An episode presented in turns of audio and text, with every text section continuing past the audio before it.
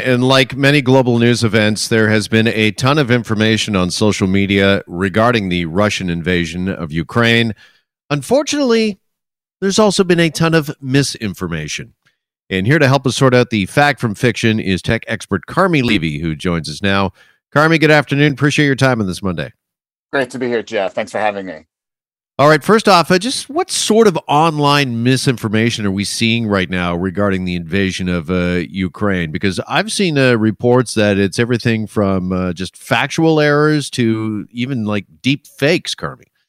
Yeah, I mean, you know, when you see, for example, you see photos that claim to be, um, you know, Russian victories over Ukrainian defenders, and then it turns out that they're photos that were taken years ago in other conflicts. Uh, you see uh, Russian claims of uh, Ukrainian uh, uh, military officials or, or, soldiers laying down their arms, uh, trying to make them look weak, essentially trying to rewrite the narrative of what's happening in Ukraine um, to scare Ukraine into submission so that they will lay down their arms. It's basically trying to sway the Ukrainian population, sway the Russian population to support this, and also sway international uh, observers to uh, to the Russian side, and so they're they're using they're either doctoring photos and videos outright, or they're using photos and videos that have nothing to do with the current conflict uh, or they're outright lying in their copy, their text, uh, claiming it is when it isn't, uh, to, to, try to make it look like the way they want it to look. And this is basically it's the playbook out of 1930s Nazi Germany as well. Propagandists have been using these tools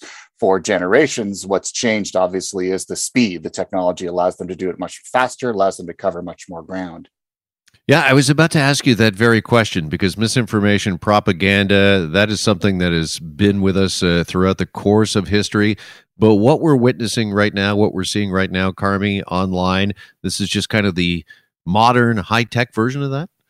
Very much so. I mean, you know, what's different is is that it's basically like propaganda on steroids. It's much faster. It covers a lot more ground. It's a lot more sophisticated. In Russia, as we know, you know, they are one of the the global leaders in exporting uh, disinformation online. We know they meddled, for example, with social media, Facebook, other platforms uh, in the lead up to the 2016 election. Ever since then, as well, the 2020 election, uh, along with China, North Korea, Iran. This is what they do, and they've sadly raised it to a high art. And so, what we're seeing now, obviously, is around this particular uh, invasion, uh, they've essentially ramped up those efforts. They've got you know either either uh, individuals within their military as well as uh, those who are state sponsored, as well as sympathizers who are acting on behalf of the Russian government, using technology for all it's worth to pump this stuff out and essentially blanket uh, social media, blanket the internet, blanket these platforms so that no one else's message can get through. So, have we heard from any of the social media giants on this, Carmi, the Facebooks, the Twitters, etc., of the world? And it seems as if uh, this is recent history just repeating itself. I know you and I have talked about this in the mm-hmm. recent past, just about uh, the amount of misinformation that is out there online on social uh, media, and whether or not uh, you know these social media giants are being held to uh, account. Are they saying anything about this?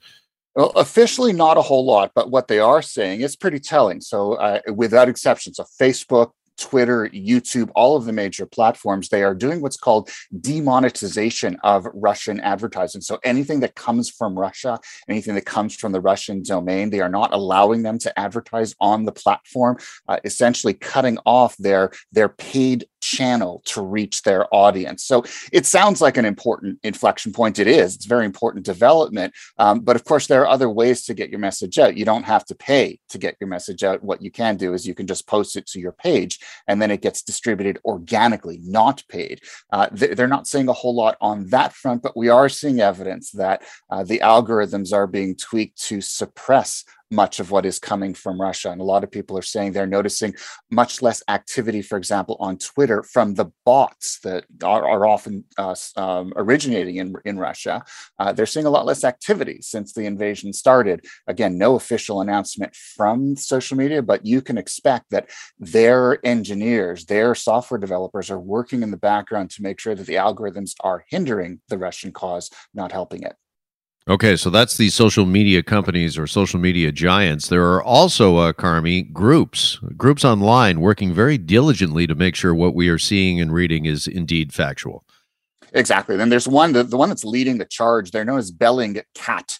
Um, and they, they, their name comes from an old fable about mice trying to keep cats in check by putting bells around their neck. It's a very David versus Goliath type of a battle. And that's really what this is. This is a, a ragtag army of volunteers around the world who are essentially fact checking in real time anything that they see come from Russian sources, looking into the metadata, the, the data points that are attached to every photo, every video, every piece of multimedia content to make sure that it's legit, or when it's not legit, calling it out as such. And so uh, they're doing this in real time. They're sharing that information so that uh, you can, you know, when you see something in your feed, it's an, almost immediately identified as non-legit from Russia, should not be trusted. It's it's uh you know it, it's one of those cases where you don't have to be in Ukraine to help. If you have those skills, you can join the fight. Uh, the flip side of that is, though, of course, once it's out there, it's out there, and as we've seen on Facebook and other social media platforms in recent years, just because something has debunked doesn't mean that there won't be conspiracy theorists and others who will be fooled by it. So the fact that it's out there is problematic. The fact that it's being debunked is good. However, there are still those out there who will believe it. This is just slowing it down, it's not solving the problem. In Bellingcat, uh, do I have to go there as a user to check their fact checking, or is this something that uh, when they find something that is misinformation, something that needs to be flagged. Are they flagging that with the likes of uh, Facebook and telling them about this and that uh, you might want to take this uh, down? Or again, is this something that's kind of incumbent upon me as a user, somebody who wants to make sure I'm only taking in good, solid, reliable information that I have to uh, go and check out Bellingcat? It's a bit of both. I mean, obviously, if, if you want to do your part to slow down the spread of disinformation, great to go to Bellingcat's website. It's bellingcat.com. Follow them on all social media.